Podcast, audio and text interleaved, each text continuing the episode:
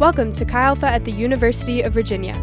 This podcast is a collection of messages designed to help you grow in our three anchors of real devotional life, real community, and real responsibility. We hope that you enjoy this message and that it encourages you in your spiritual growth.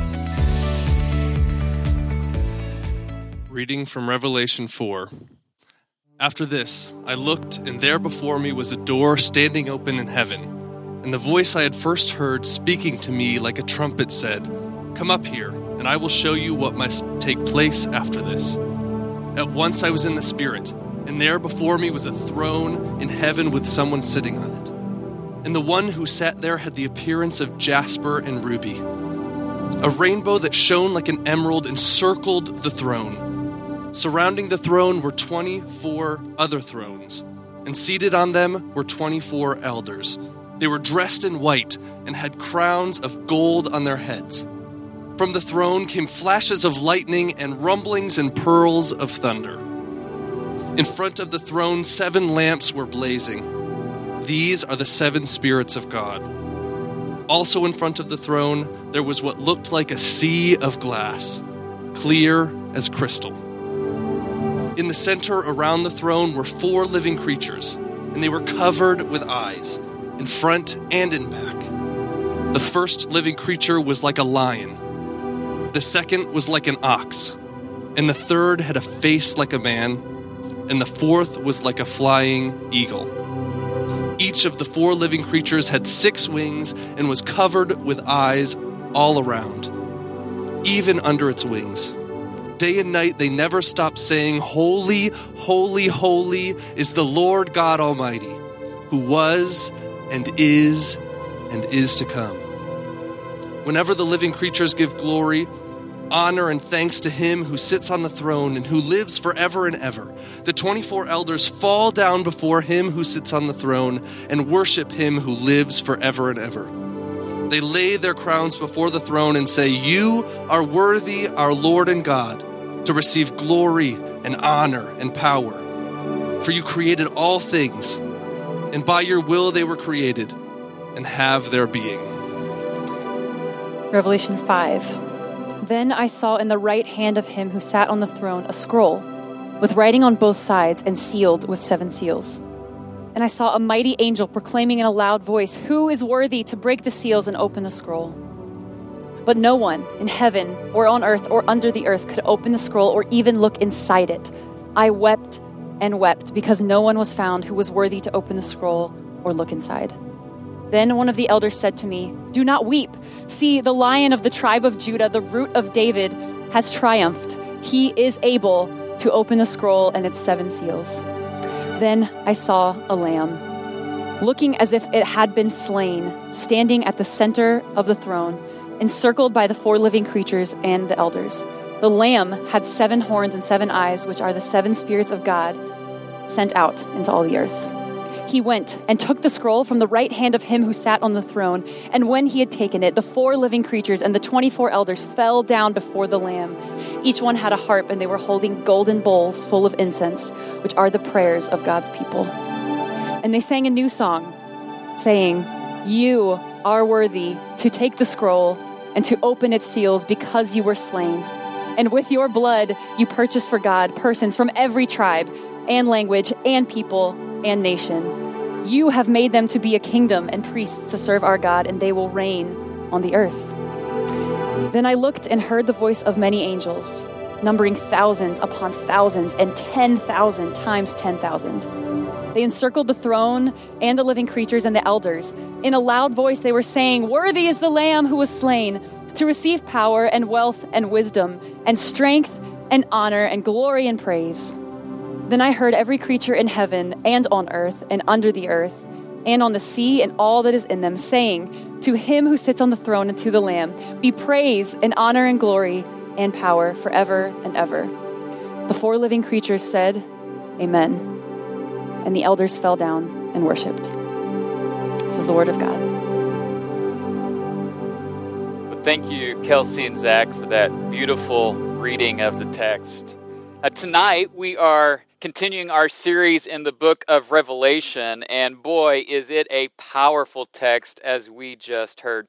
The, the book of Revelation is uh, a, a picture of what ultimate reality really is. It's like the curtain is pulled back in our world and we get a glimpse into ultimate reality. And in that glimpse of ultimate reality, we see the world as it really is today, as well as what it will be ultimately as history continues to unfold um, with our mighty King. Um, so, this passage we just heard that was so beautifully read gives us a picture, a, a view from above, if you will, a, a, heavenly view of what is really going on, but we don't often perceive with our eyes. And so, such an important passage we're going to look at tonight.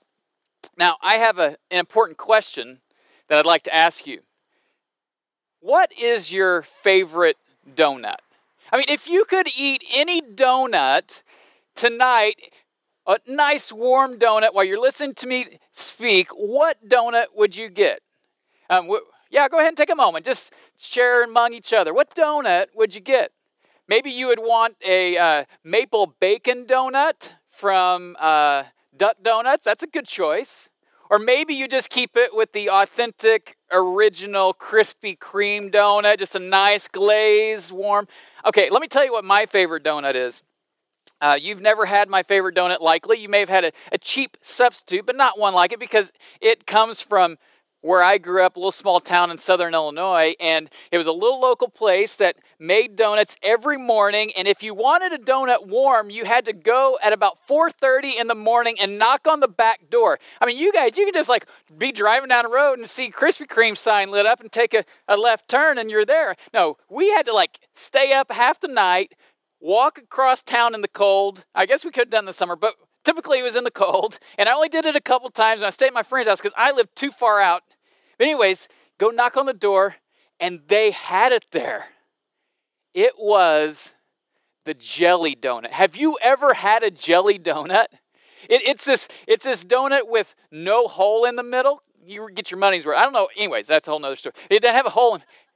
And what they do is they have this little donut envelope of of strawberry jelly surprise that is waiting for you. You never know what bite you're going to hit it, but when you bite into that, it's the coolness of the jelly, the, the sweetness of the donut, and maybe the warmth if you got it when it is so good. The jelly donut. Why do I share that? Well, frankly, because I love my jelly donut, but also I share it because what is at the center of that donut is what matters. Okay, another quick one. Um, do you prefer a, and by the way, I understand the irony that it's about what's at the center of the donut that matters because most donuts don't even have a center. But anyways, the point is, is that it's about the center that matters. Okay, another quick question. Do you prefer a Tootsie Pop or a blow pop. Growing up, what would you choose? Would you choose a Tootsie Pop or blow pop? Any any Tootsie Pops out there? Any Tootsie Pops? Okay, a little bit of love for the Tootsie Pop. How about blow pop, people? I am to- I'm both hands on the blow pop. Okay, I'm all about the blow pop. It well, why? Why would you choose a blow pop or a Tootsie? Because it's better. Because the center, right? and obviously because it's better, but because the center has gum in it. I mean, who wants a, a, a Tootsie Roll on when you can be gnawing on some beautiful gum with a nice crispy bit of candy on the outside. Okay. The point is, it's what's in the center that matters. The fact is, is this it has been a long year so far, hasn't it? In fact, I mean, I, I uh, read some studies today about that the CDC came out about how people are struggling during this time. 74% of 18 to 24 year olds say in the survey the CDC said, or did, said that they have struggled with mental health or substance abuse this year 74%.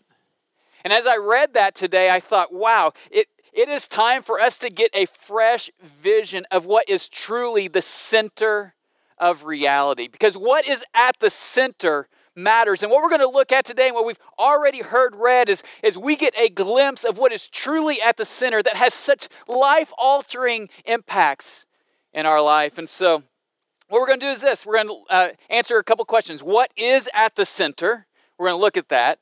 Secondly, we're going to look at what is whatever is at the center, what is it like?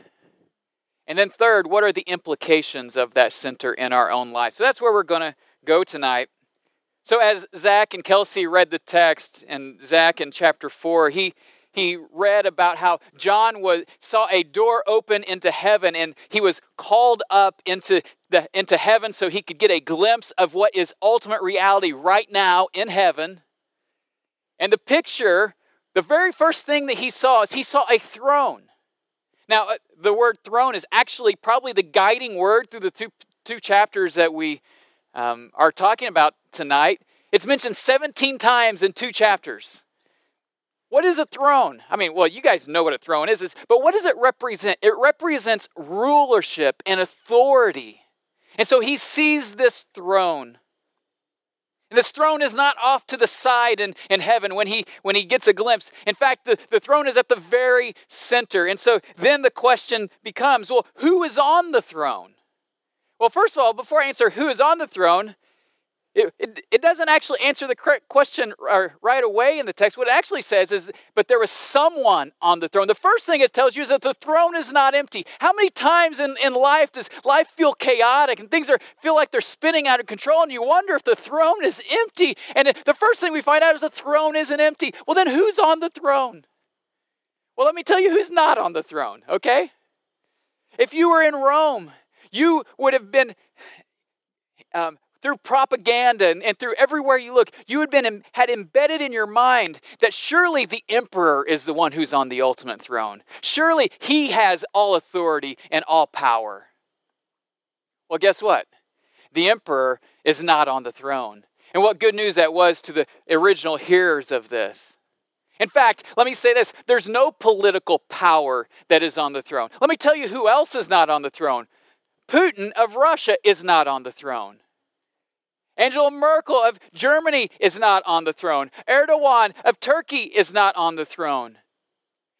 Uh, Xi Jinping of China is not on the throne. Donald Trump is not on the throne. There is no political power that is on the throne. There's no political power, no matter how dominant they seem, no matter how powerful they, they, they feel, that is on the throne. So, who is on the throne? Well, let me tell you who else is not on the throne. Or what else is not on the throne? A virus is not on the throne. Isn't that good news? A virus is not on the throne. And the things that we tend to make idols are not is not on the throne. You don't see a, a pile of gold on the throne. You don't see a crowd of followers on the throne. You don't see uh, what else? You don't see beauty on the throne. You don't see pleasure on the throne. So who is on the throne?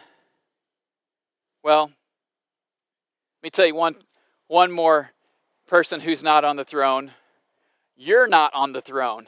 and I am not on the throne. In fact, isn't it the, the, the uh, temptation of, of humanity to put ourselves on the throne, to want to put ourselves in the center of things? And Richard Bauckham, a, a great New Testament scholar, uh, has a, a wonderful quote. He says this He says, Humanity's is radically displaced from the center of things where hu- human beings naturally tend to place themselves.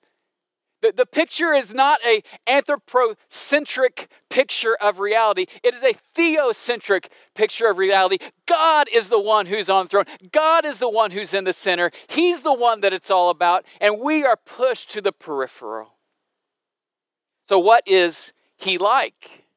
We find out that the Lord God Almighty is on the throne. What is he like? Well, we get some pictures of what he's surrounded by. The first thing we see is, is that he's surrounded by a rainbow. We get these, th- these beautiful, glorious pictures of, of light shining around him. It says there's a rainbow that encircles him. Why is that significant? Well, if, if you grew up going to Sunday school at all or have read the first book of the Bible, there's a story about Noah and a flood. And at, after the flood, after God brings judgment on the world, he says this He says, I will never again destroy the earth with a flood. And he says, and the symbol of my promise is a rainbow. And so, what we're quickly reminded of is the mercy and faithfulness of the one who's on the throne. He's surrounded by the, by the symbol of his covenant of mercy and faithfulness to humanity. And then, what's the next thing we see? The next thing we see is that there's a sea in front of him. And how does it describe the sea? It says that the sea is uh, it's a sea of glass, as clear as crystal. Okay, here's what you need to know. In the ancient Near East, the sea was a chaotic force and a, a, place that was seen to be evil and, and chaotic and mysterious and something that was feared. And so when we get this picture of the sea in front of the throne of God as what clear as crystal, it's a picture that in the throne room of God, it's not chaotic. In the throne room of, uh, of God, it is tranquil. It is clear. Things are not spinning out of control. There is no chaos. He's tamed the chaos. He is sovereign over it. It is clear as crystal. And so we see this one with surrounded by tranquility. He's not wringing his hands today. Sea is crystal clear. And then we find these creatures that are around the throne. There's these 24 elders, and you're like, who are these 24 elders? These are most likely, if you will, angelic beings that are like the cabinet of the Lord God Almighty. They're like his ruling cabinet sitting on 24 thrones. They're, they're royalty themselves. They have crowns, they have smaller thrones, and they are there to serve Almighty God. And, and then Inside of them are these four living creatures that are some really glorious beings. They have four different, each of them has a different face. One of them has the face of, of a lion, which was seen as the most, um, the strongest of the beasts of the field, if you will. Then one of them is an ox, which was seen as the strongest domesticated animal. Then one of them is a human, which was understood to be the wisest of all of God's creation. And then finally, an eagle, which was the, the, the strongest of all the flying animals. And so it's like the, these, these creatures that are around the throne as they encircle the throne represent the whole created order. And then it says they're covered with eyes. And I was thinking about this. This is just my way my mind works, so humor me for a second. I was thinking like maybe this is the picture of like the iPhone 77 version or something, you know? Like, I mean, eventually the iPhone's just gonna be covered with eyes and lenses and everything. why do they have all these eyes? The reason why they have all these eyes is because they're so attentive to God and His glory. And what are they saying? It says this that they are, as they surround the throne, they're saying, Holy, holy, holy. Why are they saying it so much? Well, in uh, the original language, there wasn't a way to emphasize something by saying, oh, uh, like we have good, better, best to emphasize something. The way you would emphasize something in that day is you'd repeat it. And the way you'd give it the ultimate emphasis is you'd repeat it three times. So when he says, holy, holy, holy, he's saying, this is as holy as it comes, as holy as it gets. Well, what does holy mean?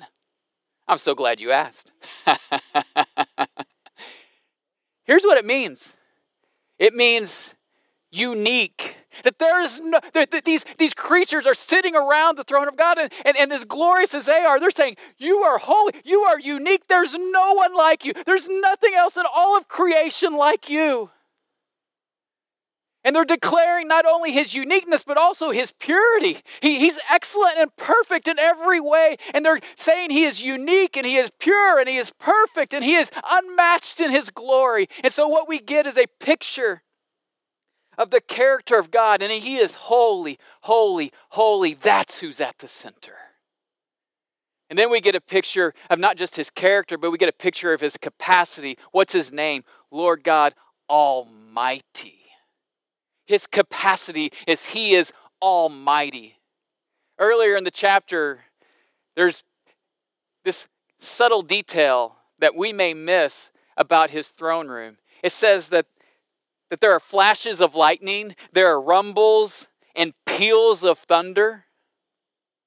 Now, this is, um, if you go back to when the Ten Commandments were given, the same description that was given of when God's presence came then. I grew up in southern Illinois, like I mentioned, and southern Illinois has two rivers that kind of come uh, to, to, to meet. And so, what that means is this there is a lot of humidity in southern Illinois. Um, But here, here's something else it means is we know a good thunderstorm. I remember being on the baseball field, and I've been waiting all day for the, for the baseball game, and all of a sudden, in you see this really dark, ominous cloud rolling in, and you start to hear the, the, the heavens rumble. You can just hear it coming. And then you'll start to see the, the, the, the sky flash a little bit, and you're thinking, oh no, this game's not going to happen. It keeps coming in. And then all of a sudden, a, a, a strike of lightning, you know, it just it jolts you. And then a, a peal of thunder, boom, boom. I mean, just jarring. The earth shakes.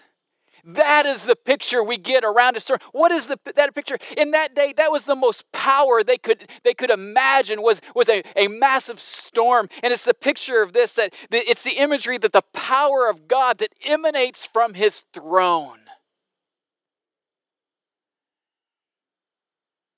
So, what do we get? We get these images of his greatness, of his glory, and of his majesty. Here's what we get that his, compa- his capacity is almighty, his character is holy, his majesty is radiant, his glory is unmatched, and his faithfulness is sure. That's the God that we serve. In fact, Darrell Johnson sums it up so beautifully. He says this His throne is pulsating with brilliance, light, and life, and glory, infinitely calm, and absolutely powerful.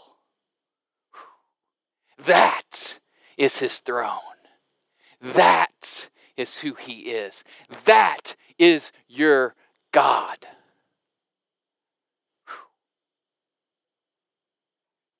Well, then, we're just getting started on this one, right? Uh, I'm not just getting started my message, but follow me here. Chapter 5 comes, and this one who's pulsating with glory holds a scroll and one of the of the angels says, "Who is worthy to open the scroll?"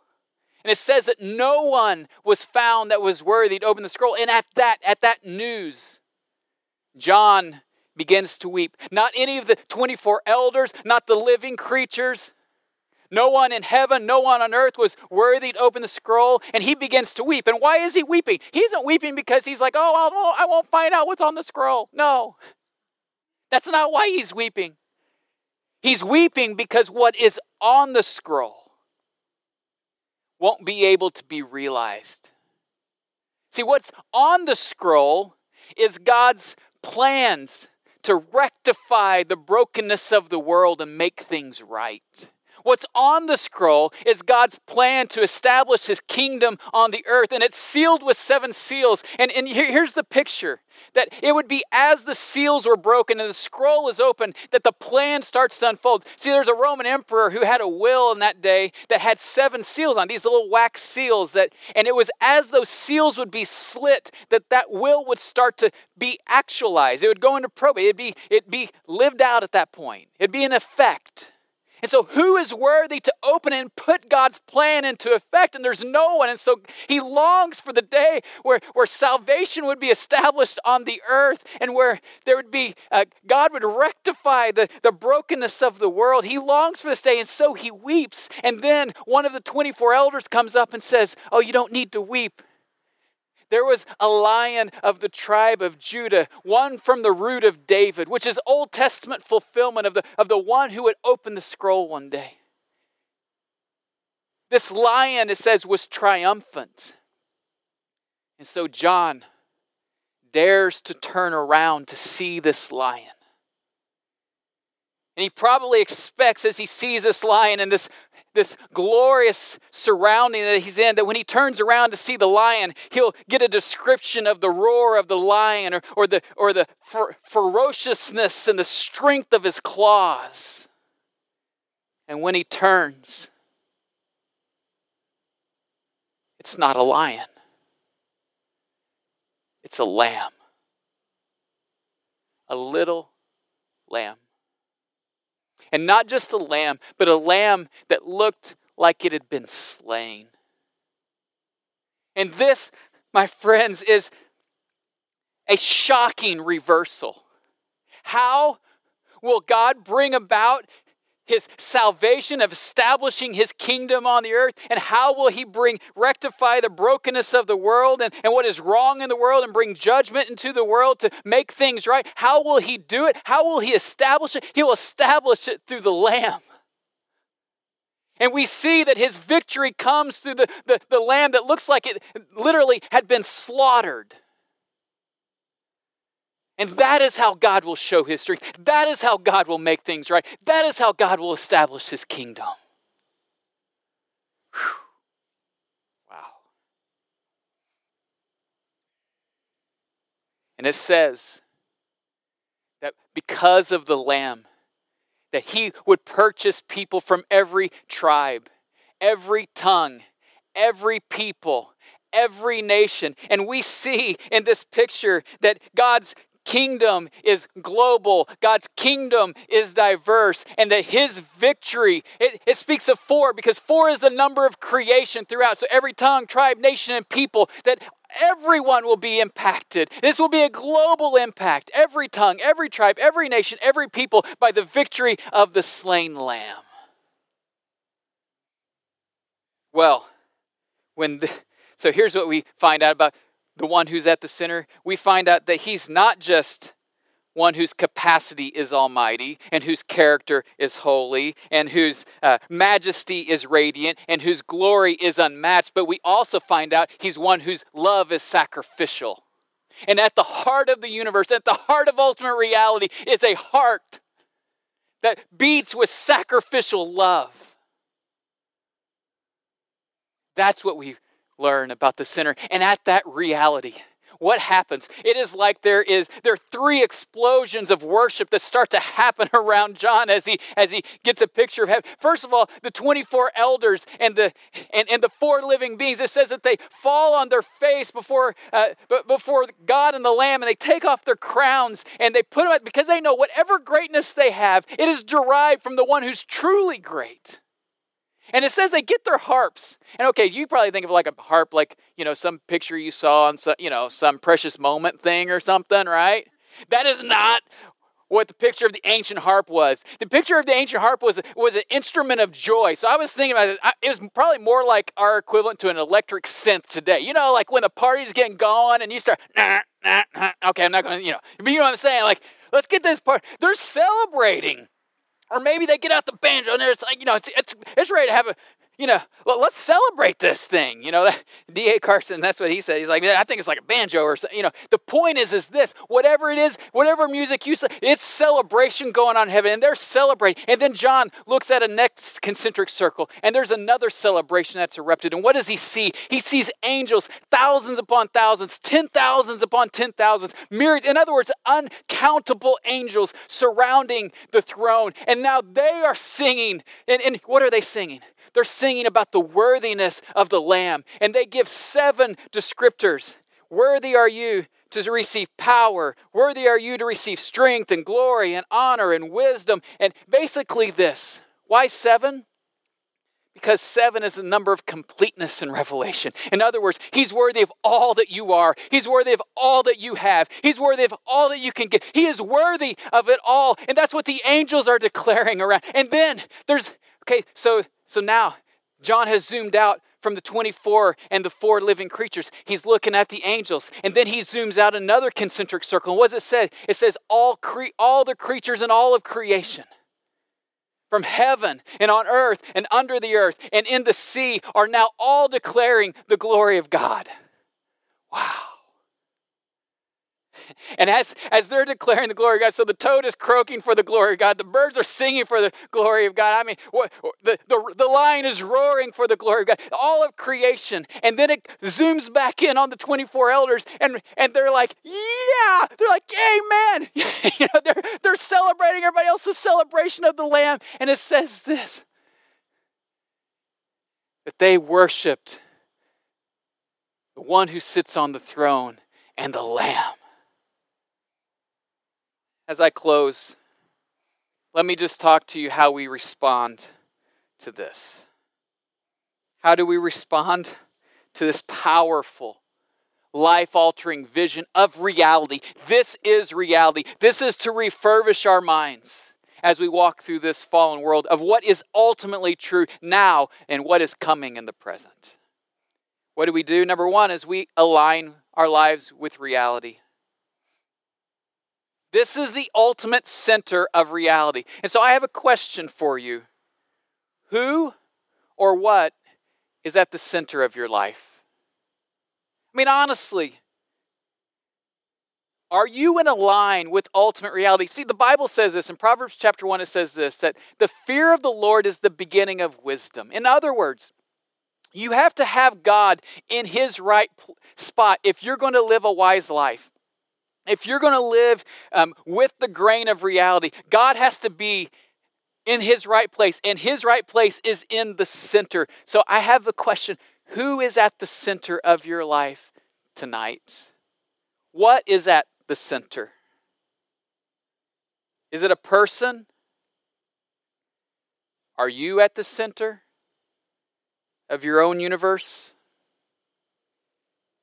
Is it an idol? I mean, Maybe something that is a good thing in your life, but you've made it an ultimate thing and it needs to go back to its proper place, and God needs to take His proper place at the center of your life? The question I have is Will you make Him the center tonight? The second thing that we do is we enter the worship circle. I love the fact that we are worshiping in a circle this semester because it's a picture of what ha- of this of this throne room that are encircling uh, the, the throne of, of God and the Lamb in worship. And we are given this passage so that we will enter into worship, so that we will enter into what all of creation knows, and that it's that God and the Lamb are worthy of, of, of our everything. And so, will you follow the example of the elders who, three times, I don't know if you notice this, is like every time we see the elders, they're falling down again and they're throwing their crowns down again. Will you fall before him in humility and in submission and adoration of the king, the one who is worthy? And will you center your life around living for his glory? And then finally, what do we do in response to this? We trust the one who's at the center. There's a lot in our lives that can be very difficult, and we face many challenges this year in a multitude of ways. And the truth is, the people that Revelation was originally written to faced many challenges as well. And this vision of ultimate reality, who is at the center, was calling them to trust the one who, who the sea in front of him is not chaotic at all. It's not. It's tamed and it's tranquil. Trust him, the one who's not wringing his hands, the one who's circled by the by a rainbow that that reminds us of his mercy and his faithfulness, the one whose power is almighty, whose character is holy, and who is full of sacrificial love for his creatures and his people. I want to encourage you, whatever you are facing tonight, I hope this image of the throne room of God will be embedded into your heart and you can know that you can trust Him. Can I be honest? There are times in my lives, in my life where because of maybe moments where I just feel a little disoriented and the circumstances feel overwhelming, that my view of the this picture of these chapters of, of the glory and the power and the majesty and the capacity and the character of God starts to fade. Tonight, I want to encourage us as we respond to God's word. Will you renew your trust in the center?